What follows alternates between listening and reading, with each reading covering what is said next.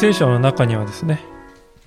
えー、今日ご一緒に見ていることからもその箇所もまさにそうなんですけれども、ま、たくさんの戦いの記録があります。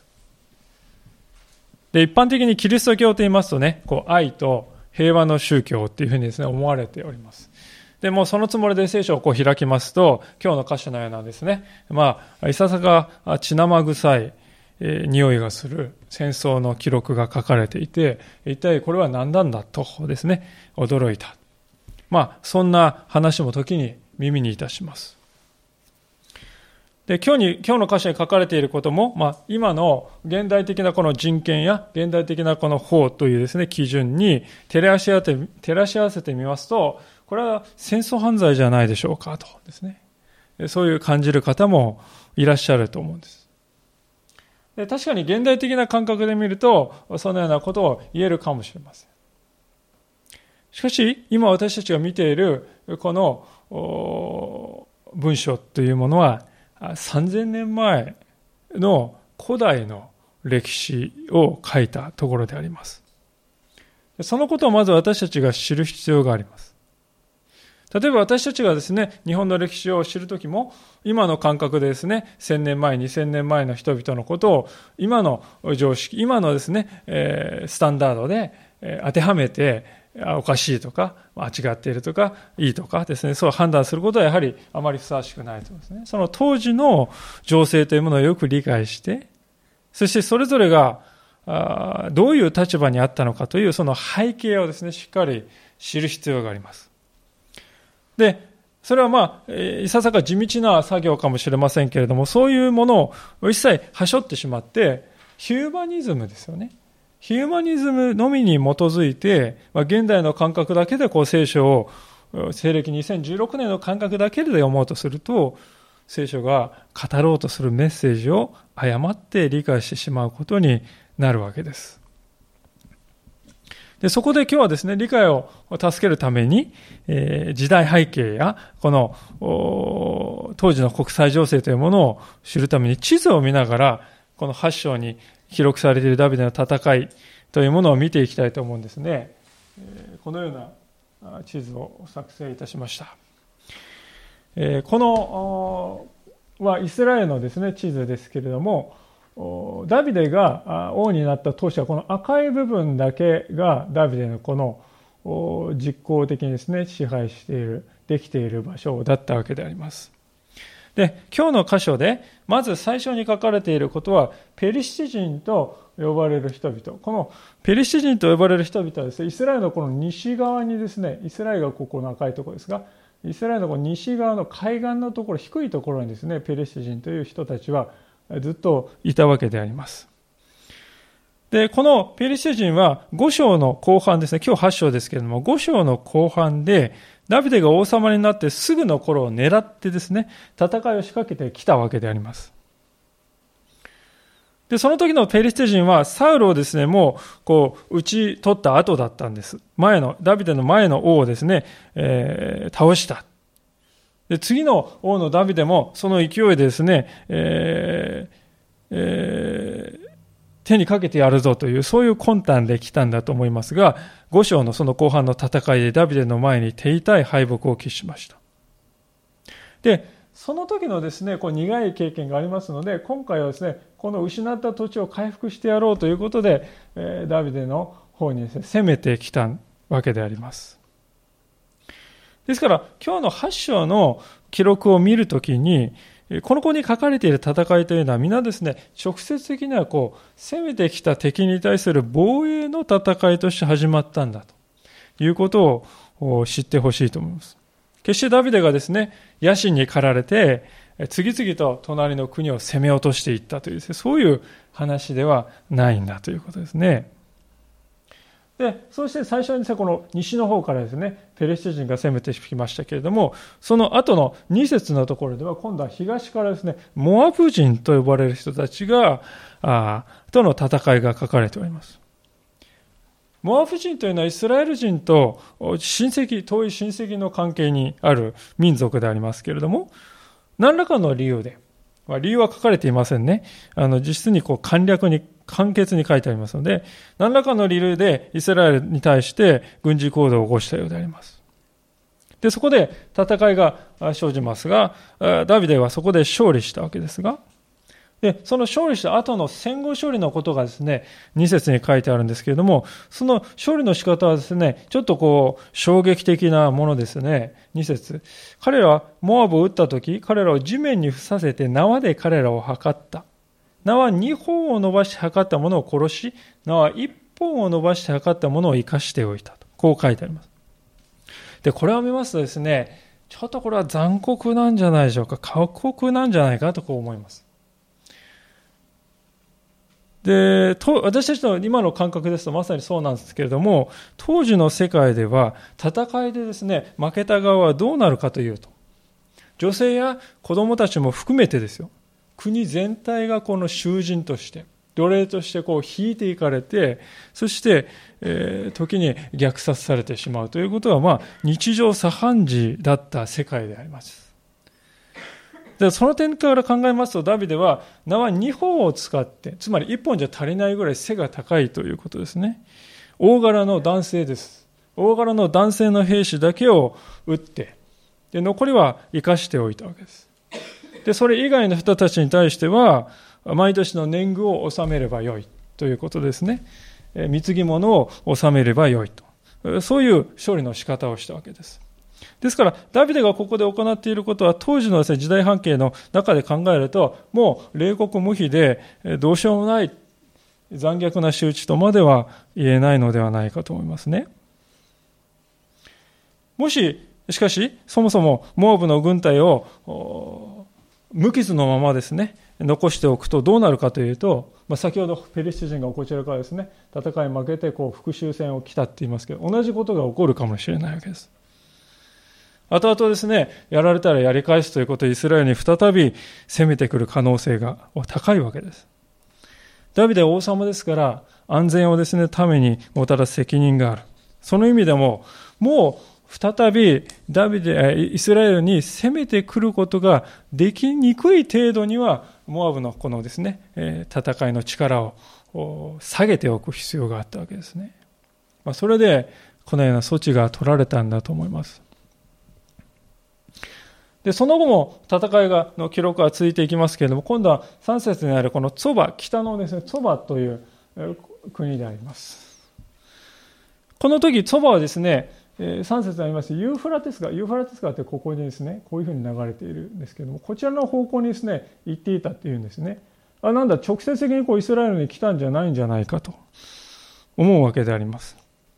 パッと見ると思うんですけれども、しかしダビデはここにですね、そばの方角に向かっていき、そしてそばとの戦いが起こったと、こう書いてあります。これやっぱりダビデがこう、他の国を攻めていってるんじゃないですか？とこう感じるかもしれませんね。しかし、実はそうではないわけです。これちょっと細かい話ですけど説明が必要になりますが、実はこのですね、そばとの戦いっていうのは、今日は8章を見てますけれども、10章、この後の10章ですね、アモン戦争という戦争が起こりますけれども、そのアモン戦争という戦争が起こった後の出来事がここに書かれているのだと言われています。アモン戦争においてですね、このツバというのはアモン人とですね、連合軍を組んで、そしてイスラエルとこう戦いを交えたわけであります。で、そして敗北するわけです。で、敗北して元のところに戻っていきます。で、戻っていってそして敗れてこう失ったですね力を回復するためにこちら方向にダビデにないこちら方向にですね攻めていって少し力をですね回復しようと目論んでいたわけです。でダビデはそれを防ぐためにこちらから遠征していってその唾を打ったということなんですね。聖書というのはですからあの必ずしもですね、え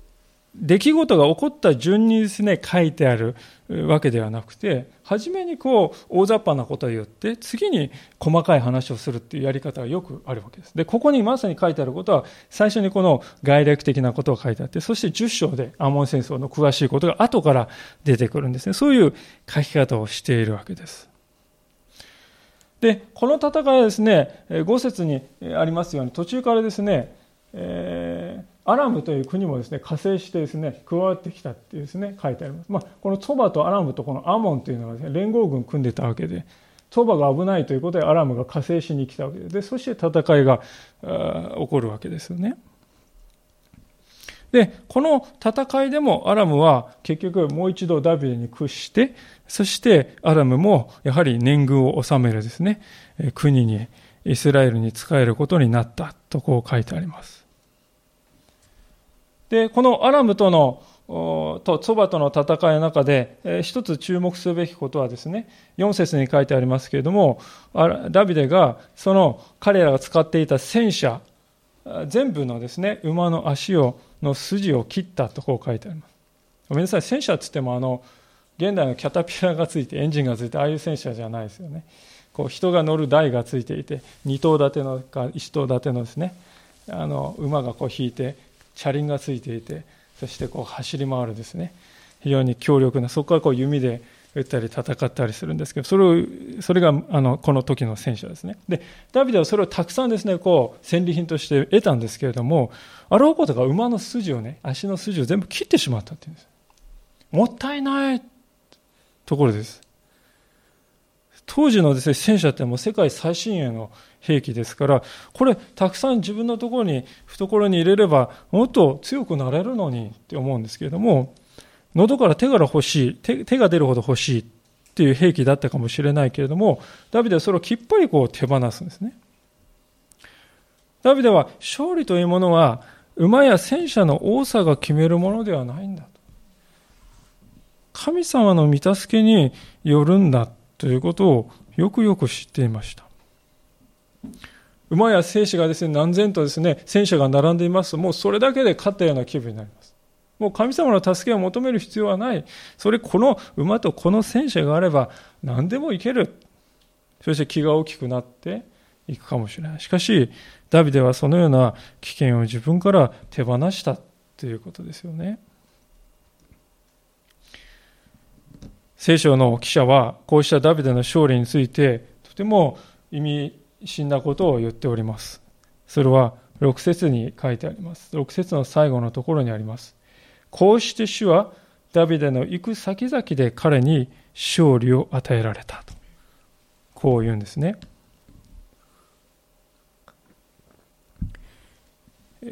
ご覧になっていただけますならば分かりますようにダビデにとってですね四方八方が敵だらけそういう状況でした。しかもダビデはまだ王様になったばっかりです。経験を積んでベテランになったわけでもない。国もですねサウルとのこの内戦状態だったところからようやく回復してきた。まあそんな状況。で、そういう状況を考えると、ダビデがこういう勝利を得ることができたのは奇跡的であります。聖書記者はそのことをしっかりと記しています。ダビデが勝ったんじゃないよ。神が与えてくださった勝利なんだよ。と、そう、はっきり言っているわけです。聖書のですね、世界、聖書ではないですね、他のあの年度版とか、あるいは石碑石のですね碑がですねあのこう記念碑が出土するんですねいろいろですねでそこにこういろいろこう書いてあるわけです。これこれの王はこういうことを成し遂げたっていろいろこう書いてあるものがあります。で、そういうものを見ますとですね、どういう書き方してるかというと、このですね、アシュール・バニパル王はとかですね、このティグラト・ピレセル王はですね、これこれの演奏をして、これこれして、こうしてこうして、いかに素晴らしいかっていうですね、こんなに素晴らしい王は神であるに違いないっていうですね、そういうような書き方をしているわけです。こういう王がですね、民を治めるのは、本当にこういう戦争の英雄の有能な王が民を治めるのは本当に良いことだ、素晴らしいことだって、もう何ていうか、こう、来賛するような文章であります。でともすると、ここに書かれていますダビデのこの戦争の記録というものも、そういう読み方で読んでしまうかもしれません。いや、ダビデは戦争の天才なんだな。英雄なんですよ。そういうことを言いたいように感じるわけですが、しかし、この6節の今読んだ箇所の言葉を見るとき、そういう言葉は本当に全く当てはまらないわけですよね。こうして主は、主は、ダビデの行く先々で彼に勝利を与えられた。勝利は主のもので、ダビデはそれを受け取ったに過ぎないんだ。あくまで神様ご自身に勝利の原因がある。ダビデではない。そういうことをこの言葉は強調しております。で、こういう書き方はですね、他のこの国の戦争の記録文書を見るともう比べるとね、異例ですよね。もうダビデはむしろこう貶めているからね、神様が与えられたもので、ダビデではないって言っているんですから。非常にですね、大きな違いがありますね。ではどうして神様はダビデにこういう勝利をお与えになったんでしょうか？ダビデは素晴らしい人物だったからでしょうか？ダビデが忠実だったからですか？ダビデがもう素晴らしい信仰者だったからですか？もちろん、それも一因にはあるでしょう。でも、今日のこの8章というのは実は、まあ、実はというか当たり前ですけども、前のこの7章のですね、後に書かれているということを知る必要がありますね。7章の、この7章の姿に8章が置かれている。そのことを見るときに原因は実は別のところにあるということがわかります。それは、神様がそう約束してくださったからだということです。7章の11節のところをどうぞご覧いただけますでしょうか。読ませていただきます。7章の11節それは私が私の民イスラエルの上に裁き司を任命した頃のことである。私はあなたをすべての敵から守って安息を与える。さらに主はあなたに告げる。主はあなたのために一つの家を作る。あなたの日数が満ち、あなたがあなたの先祖たちと共に眠るとき、私はあなたの身から出る世継ぎの子をあなたの後に落とし、起こし、彼の王国を確立させる。彼は私の名のために一つの家を建て、私はその王国の王座を常しえまでも固く立てる。神様はね、こういうふうに約束してくださっておりました。で、そのすぐ後に発祥があるわけです。ですから、ダビデの勝利した原因というのはね、ここにあるんですよ。あなたをすべての敵から守って安息を与えるよ。あなたの王国を確立させるよ。常しえまでも固く立てるよ。そういう約束に、この約束に対して神様はね、忠実であってくださったということです。それで、8章で見るような勝利が与えられたんだということですね。ですから、ダビデが行く先々で勝利したっていうとね、ダビデがこうなんかこう、肩でね、こう風を切ってこう、歩いてね、何をしても神様を祝福してくださるんだぜって言ってですね、そう言ってこう意気揚々と、意気揚々と活活動してたかっていうと、そうではないんですね。神様はダビデにフリーハンドで、何でもやりたいままにやっていいよと言われたんではなかったんです。その証拠に前回見た7章ではダビデは神殿をあなたのためにお作りしたいのですと神様に頼む、お願いする。しかし神様はダビデ、あなたが作るんではない。あなたの子孫が作る。あなたの子が作るって言われてしまったんですよね。もうダビデとしては残念かもしれませんね。あなたが作るんじゃないって言われてね。ですから、ダビデはこれぜひ作らせてくださいって言ったんですけども、あなたではないってはっきり退けられているわけです。そもそもダビデが王様に任命された時も、すぐに王様になれるかっていうとそうではなくて、先の王様のこのサウルという人がですね、こう王座にしがみついていましたので、そしてダビデがですね、あの男が生きている限り、私の王位が王位が危ういって言ってですね、ダビデはこう付け狙付け狙って、えー、殺そうとしてですね、何年も何年も逃げ回らなくてはいけないんですよね。そういう生涯をこう送ってきたんですよ。ですから、ダビデが行く先々で彼に勝利を与えられたと言っても、彼が何をしてもですね、問題が起きない。困難がない。決してそういうわけではなかった。神様は確かにそれら困難の中から脱出の道をダビデに与えてくださいましたけれども、しかしそれは、もう彼の人生に金輪際、困難は起こらない。そういう意味ではないわけですね。ダビデが勝利できたのは、神様が真実な方であったからです。神様がご自分の言葉に偽らないお方だからです。ですから、私たちの信仰っていうのはどこに根拠があるかというと、神様の約束にこそ根拠があるということです。聖書を読むときにですね、私たちが何を見るかというと、そこにね、神様が一度言ったことに対して、どこまでも忠実であってくださるという、その証拠を見るんです。人間の側はですね、神様が言ってくださったことを信頼しきれなくて、もう次の日からですね、簡単に背いて、もう勝手な道を歩んでいる、それにもかかわらず神様はご自分の言ったことに忠実であってくださる。ノアに対して語られた契約、またアブラハムに対して語られた契約、モーセに対して、そしてダビデに対して語ってくださった約束を神様は守ってくださる。ダビデに対してあなたから永遠のですね、え国を起こす。それはあのナザレのイエス・キリストにおいて実現しました。イエス様を信じる新しい民を神様は作ってくださった。そしてイエス様は復活されたことによってイエス様が本当に世の救い主であるということを世界が見たわけであります。だからこそ私たちは神様を信じているんじゃないでしょうか。私はですから思うんですね。神、ある神様が自分の語ったこともね、後からやめたとかですね。そんなこと言ったっけ？ごめん、ちょっとできなくなった。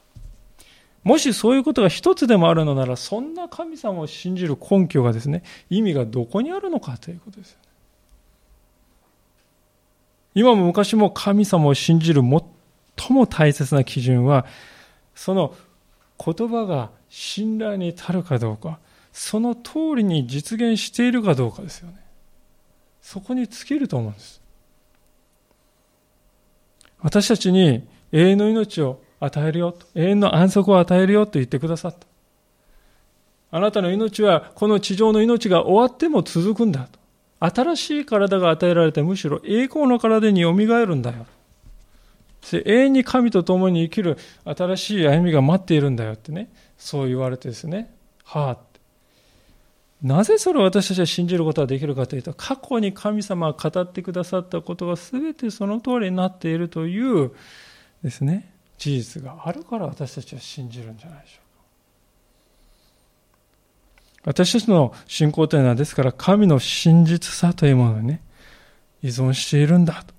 ということを今日しっかり心に覚えたいと思う。決して私たちが熱心に神様を信じれば、この信じる強さによって私は救われる、そうではない。神様がご自分の語られたことに真実であってくださる。だから私たちは信じる意味があるんですよね。で、ダビデに対して語られたことを神様は忠実に守ってくださっている。その証拠を今日一つ見たということですね。さあ、再びこの戦いのリストに目を戻したいと思うんですけれども、先ほどこのソバとこのアラムのとダビデが戦っていましたが、この戦いで、まあ、救われた国が一つあったというのが、9節からのところに書いてあります。それは、ハマテというですね、ここにある国であります。で、このハマテという国はですね、アラムがこう攻めてきてですね、もう風前の灯火だったわけですけども、ダビデがここに来てアラムを打ち破ったので、ハマテは救われたわけであります。守られたわけであります。で、えーそのことでですね、ありがたいということで、このハマテの王様がダビデのところにやってきて、お礼の品をですね、品々を持ってきた。まあそういうことが9節からのところに書いてあります。ですから、国際情勢っていうのは非常にですね、複雑ですよね。ある国をですね、戦うことによって別の国が助かるとかですね、ある国を助けることによって別の国がまた助からない。まあそんなことがいろいろ絡み合っています。で、この王がですね、贈り物をダビデのところに持ってきてくれた。その時にダビデがしたことをですね、注目したいんですけれども、11節のことでありますが、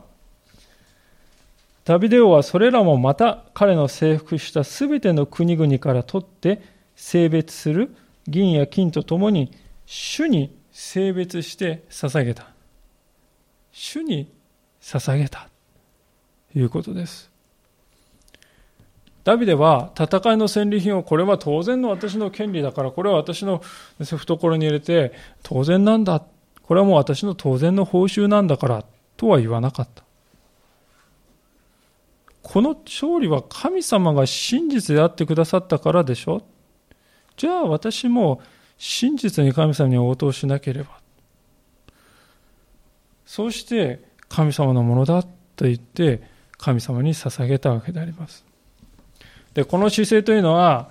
ダビデの前の王様であるサウルとは実に対照的な姿であります。えー、第一サムエルの、第一サムエルのですね、15章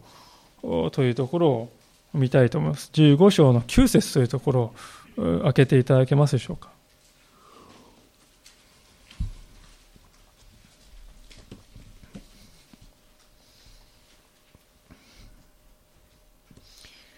第1サムエルの15章の9節を読ませていただきます。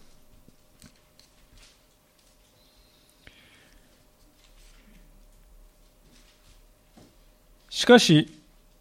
サウルと彼の民はアガグとそれに肥えた羊や牛の最も良いもの、子羊とすべての最も良いものを惜しみ、これらを整絶するのを好まず、ただつまらない値打ちのないものだけを整絶した。サウルは最上の最高のものを惜しくなったわけですよね。これを神様に捧げる。うん、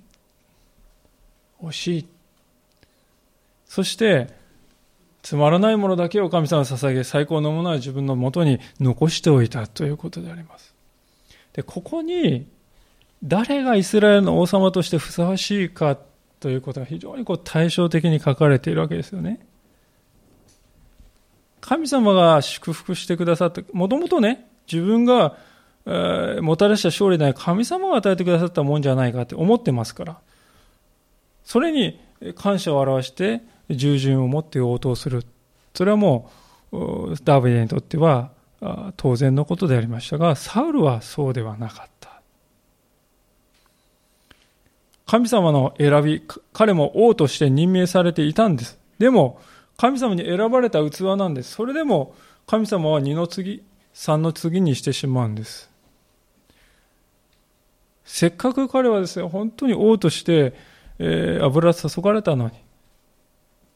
その油を注いでくださった神様を二の次、三の次にしていく。それで、サウルは祝福を失っていくんですね。ダビデは、そうではなかった。王様ですからダビデもね、この戦利品、これはもう一番いいのは王の私のもんで当然でしょう。で、他の国じゃもう当たり前のように言っているわけであります。しかし彼はそういう道を選ばなかった。彼はいつも最高のものはまず神様に捧げる。あまりものを神様に捧げるんではなく最高のものを神様にまず捧げる。その姿勢をね、彼は大切にしておりました。で、この彼のですね、ダビデの生き方が後々重要な意味を、大切な意味を持つことになるのです。というのは、こういう戦いを通してですね、聖堂とか、金とか銀とかいろいろなものがたくさんですね、集まってきて、それを全部神様に捧げたんですけども、それが、後々、神殿を作る時の材料になるんですよね。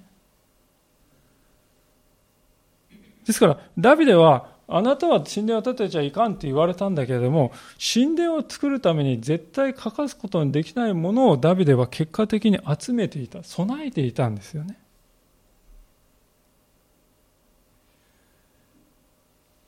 ですから、私たちも本当に自分でこうできない、えー、これはあなたの仕事ではないと言われたことでも、しかしそのための備えに関わることはできるんだということですね。今日の箇所に戦いばっかり書いてある。聖書の中になんでこんなこと書いてあるのかと思います。で皆さん、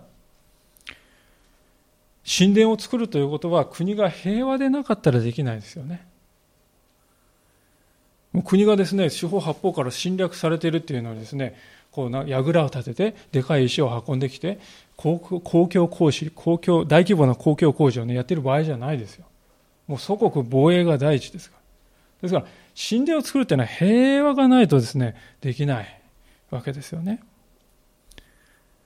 安心して人々が暮らせるっていう状況がなって初めて神殿作るのに着手できるわけであります。ですから、ダビデがここで従事している戦いというのは決して無意味なものではなかった。意味があるものだったということです。私たちはですから、このようにこう自分の人生で起こるいろいろなことですね、こう大きい視点で捉えていく必要があるなと思わされます。神様のこの遠大なご計画の中にある自分なんだということをね、受け止めるということです。私たちはともすると、これは私が成し遂げなければって言って達成感とか、使命感とかですね、重荷感をですね、こう背負ってですね、頑張るんだって言ってですね、えー、自分でこう、そこにこう、ガーッと言ってしまうことがありますよね。でもそれを下ろすんです。そうすれば自由を得ることができます。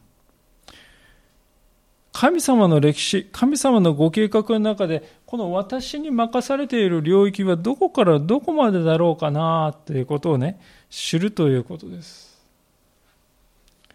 時にそれは自分の代では実現しないことかもしれない。子供の代になってダビデのように、子供の代になって実現することかもしれない。で確かに私たちは自分の生きている間にそれを見れないってなんか寂しいなって思いますけどね。でもですよ、皆さん。私たちはその後の世代のために自分自身を用いるという生き方もあっていいじゃないですか。なぜなら信仰者って歴史を超えて生きるからでありますよね。この命がね、すべてなんだ。この命がもう失ったら全部失っちゃうんだって言ってね、えー、そう思ってるとね、私たちはこう非常にこう見方が狭く。子供そんなこと考えてる余裕はない。子供の先の先、そんなことをもう考えるまでもない。余裕もない。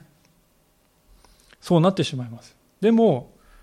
私にはこれは成し遂げられないことかもしれないけど、神様は私の子孫において、またその先において実現してくださるかもしれない。そしてやがて彼らもまた私と共に新しい命をいただいて相まみえてね「おいよくやったじゃないかいやいや」とかですね、まあ、そういうですね実現をですね私たちが新しい命において見る時が来るっていうそういう視点ですよねそういう視点を私たちは持つことができるわけであります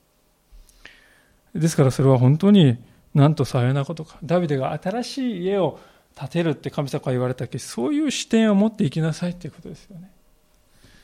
それはなんと幸いなことかと思うわけです。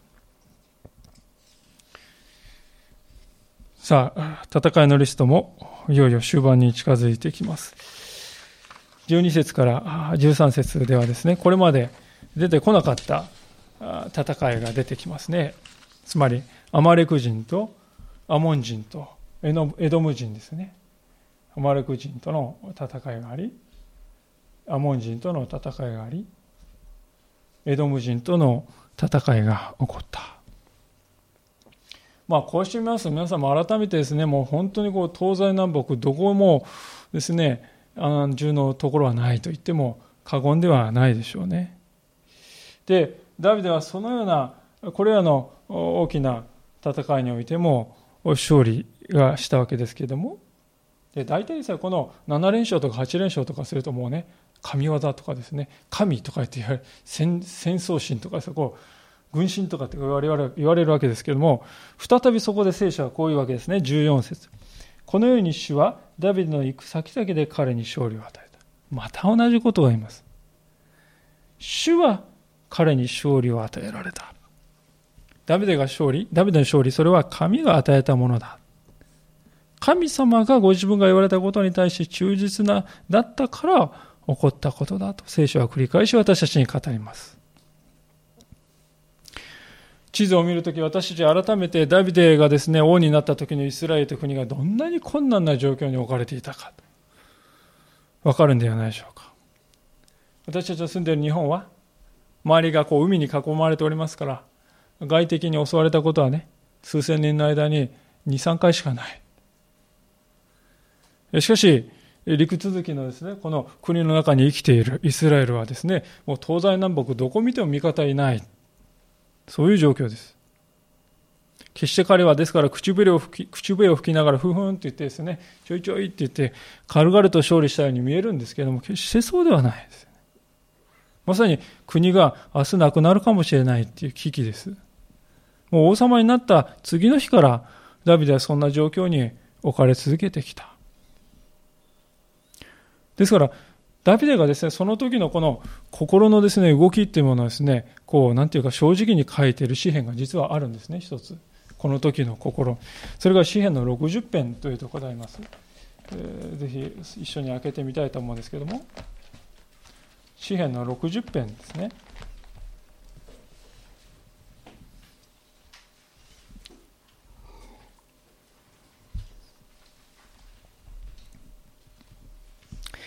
第3版の方は962ページ、第2版の方は883ページ、882ページか3ページになります。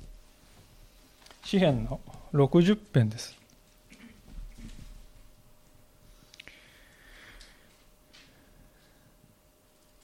それでは、あの、表題のところですね、もう読ませていただきます。指揮者のために、里しは百合の花の調べに合わせて、教えのためのダビデのミクタム、ダビデがアラム・ナハライムやアラム・ツォバ、まあ、アラムとツォバの連合軍というですね、アラム・ツォバと戦っていたとき、ヨアブは帰ってきて、潮の谷でエドムを1万2000人撃ち殺したときに、ですからまさに今日の8章の、第2サムエル8章の文脈です。その時にダビデはこう祈っています。神よ、あなたは私たちを拒み、私たちを破り、怒って私たちから顔を背けられました。あなたは血を揺るがせ、それを引き裂かれました。その裂け目を癒してください。血がぐらついているのです。あなたは見た目に苦難を舐めさせられました。よろめかす酒を私たちに飲ませられました。あなたはあなたを恐れる者のために旗を授けられました。それは弓に変えてこれをひらめかせるためです。あなたの愛する者が助け出されるためにあなたの右の手で救ってください。そして私に答えてください。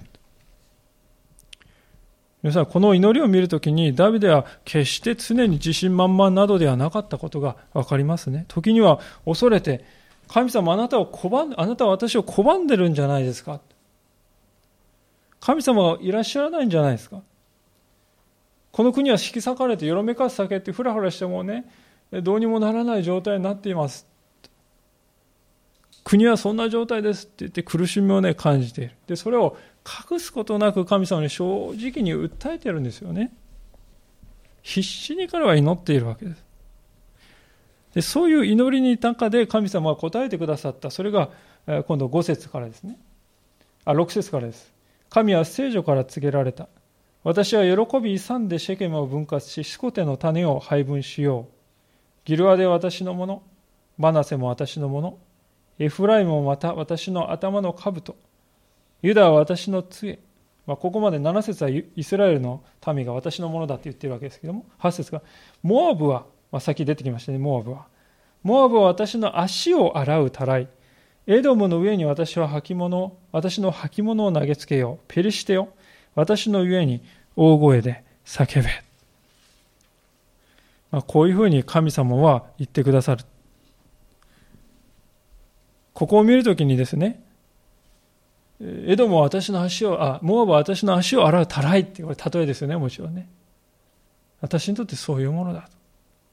つまり、聖書が何を言おうとしているかというと、すべては神のものなんだ。神の支配の中にあるんだよっていうことを神様答えてくださったんです。イスラエルの諸民族だけを神様握っているそうじゃない、モアブやエドムやペリシテ、異民族も私の手の中にあるんだよとはっきり言ってくださったんですこれに勇気をですね、与えられたダビデはですね、この祈りを次のように閉じております。11節どうか敵から私たちを助けてください。誠に人の救いは虚しいものです。神によって私たちは力ある働きをします。神こそ私たちの敵を踏みつけられる方です。これは皆さん歌なんです。ですから、ダビデはこう盾ごとね、こう聞きながら、ね、陣営を回りながら、こういうふうにこう歌って兵士たちにですね、聞かせていたかもしれないと思いますね。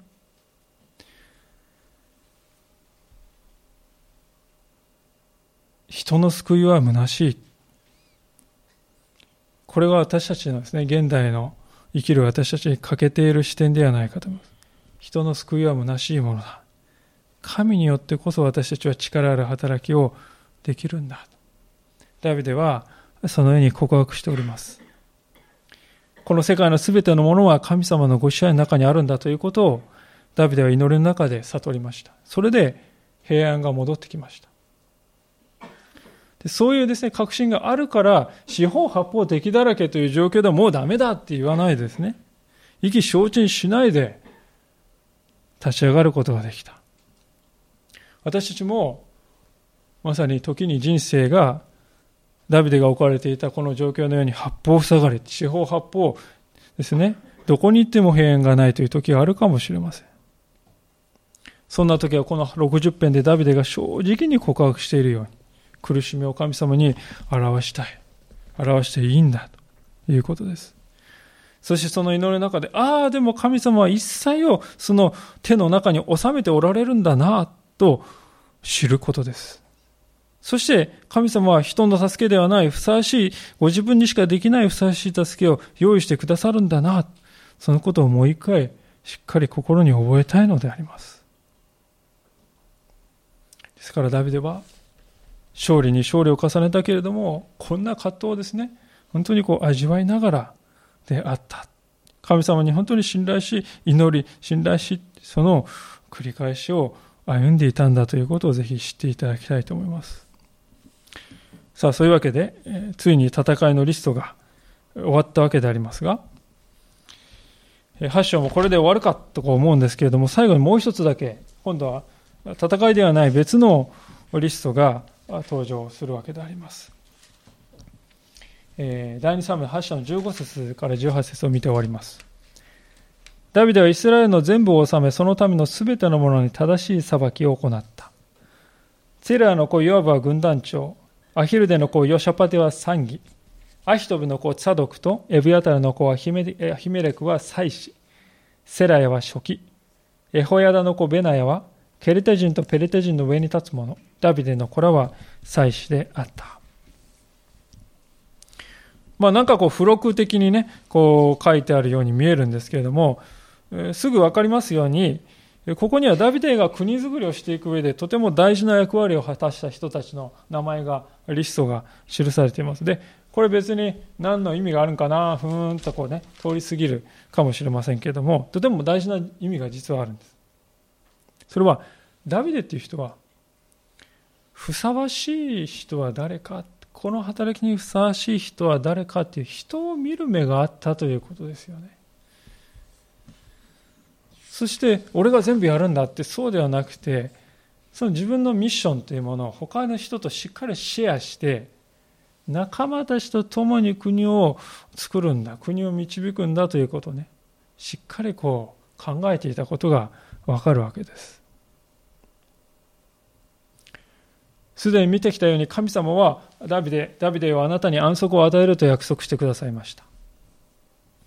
でその一番のですね、原因である外部のですね、取り囲んでいる敵を神様は勝利させてくださった。敵に対する勝利を与えてくださった。安全がもたらされたんです。でも、人がですね、本当にこう安心して安らいでいられる。それは敵が攻めてこない。それだけではなくて、内側もですね、国の内側もしっかり整っている。混乱状態にないっていうこともね、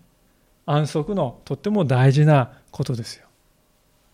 ダビデは外側における勝利だけを追求して内側はどうでもいいそうではなくて国の内部もしっかり整えていったわけです。内側を整えることなしに外側だけ華やかな勝利だけをですね追い求めていくと国はですね本当に疲れてもう疲弊して言ってしまうからですよね。で、このことはですね、私たちはこの信仰生活にも実は当てはまるんではないかと思うんですね。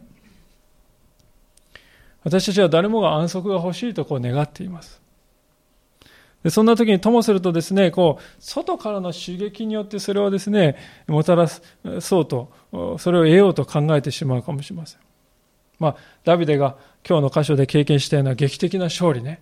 クリスチャン生活の中でも勝利を味わいたい。私もいつもこのね、感動的な出来事や、この劇的な経験や霊的なこう非常にこう盛り上がるですね、高揚感が欲しい。でもそれがない。私の人生は何か平凡だ。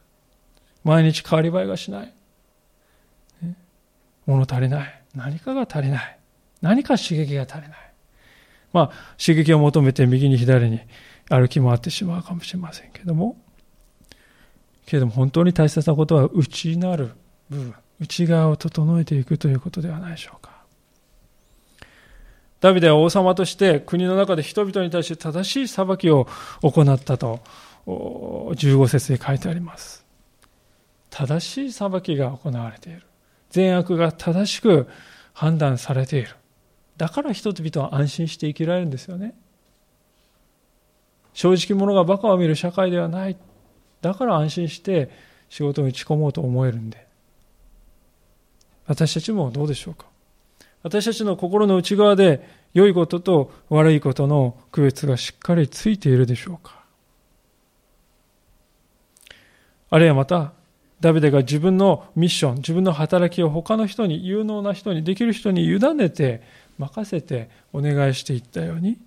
私たちも時にですね、これは私のなすべきことではない。私は追わなくても良い荷を追いすぎてしまっていると気づいたら、これは他の人にお願いしよう、追いだねしよう、一緒にそしてやっていこうってですね、そういうふうにこう共に立て上げていくということができているでしょうか。そして最後に一番大事なことはダビデはいつも神様の方を向いていた。そのように私たちの生活の中に礼拝がしっかり確立されているでしょうか？こういうことこそがですね、私たちの国。皆さんにとって国はどこでしょうね？ご家族でしょうか？会社でしょうか？同好会サークルでしょうか？学校でしょうか？その皆さんのそれぞれの国の中で皆さんが周りの人たちに安息を与えることができるものとなるためには今申し上げたようなことが大切なんだということであります。私たちは皆神様から委ねられた人たちが周りにおります。家族は一番その大切な人たちです。そして親、親、兄弟たちがいます。職場の同僚たちも神様は私たちに託してくださった大切な人たちです。学校の友達や先生もそうです。そして私たちの親しい友も同じです。彼らに安息をもたらす生き方を私はしているだろうか。そのことが問われているのではないでしょうか。今日の箇所では、ダビデがイスラエルのとってのこの敵を打ち負かしていく姿が記されていました。それは神様が与えてくださったもの。これと同じように私たち信仰者として生きていても戦いがあると思います。その戦いにも神様が精霊の助けによって神様を与えてくださって神様を任命してくださった任務であるなら神様は精霊の助けによって必ず達成に導いてくださる。そう予期していいんだということです。ダビデに与えられている今日のこの勝利の記録というのは、神様は時代を超えて、いつでもご自分のために対して約束に忠実であってくださるんだという一つの証拠であります。この神様に今週も熱く信頼を寄せて歩んでいきたいと思います。お祈りいたします。